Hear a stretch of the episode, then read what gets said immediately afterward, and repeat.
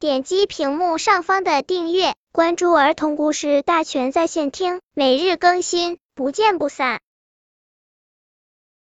本片故事的名字是《像音乐和像锤子的敲门声》。没有比小土拨鼠更贪玩的了。放了学以后，他背着书包到处游荡，和小鼹鼠翻筋斗。和小刺猬赛跑，和小青蛙摔跤。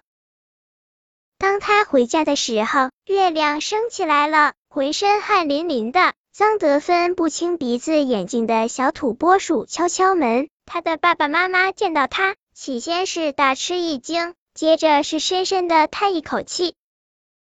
小土拨鼠很不好意思，他觉得太对不起爸爸和妈妈了。接连好多天。他都是一放学就回家，爸爸妈妈给他做美味的点心，他吃完点心休息一会儿，就专心的做作业了。有一天，小土拨鼠又贪玩了，玩到月亮升起才回家。接连两天都是这样。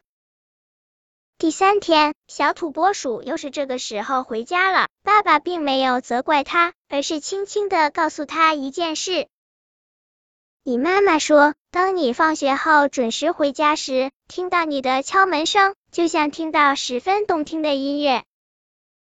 当你在月亮升起时回家，你的敲门声就像锤子敲在我们的心上。从此，小土拨鼠再也没有晚回过家。他为什么要让敲门声像锤子一样敲在爸爸和妈妈的心上呢？给他们带来动听的音乐，不是更好吗？本篇故事就到这里，喜欢我的朋友可以点击屏幕上方的订阅，每日更新，不见不散。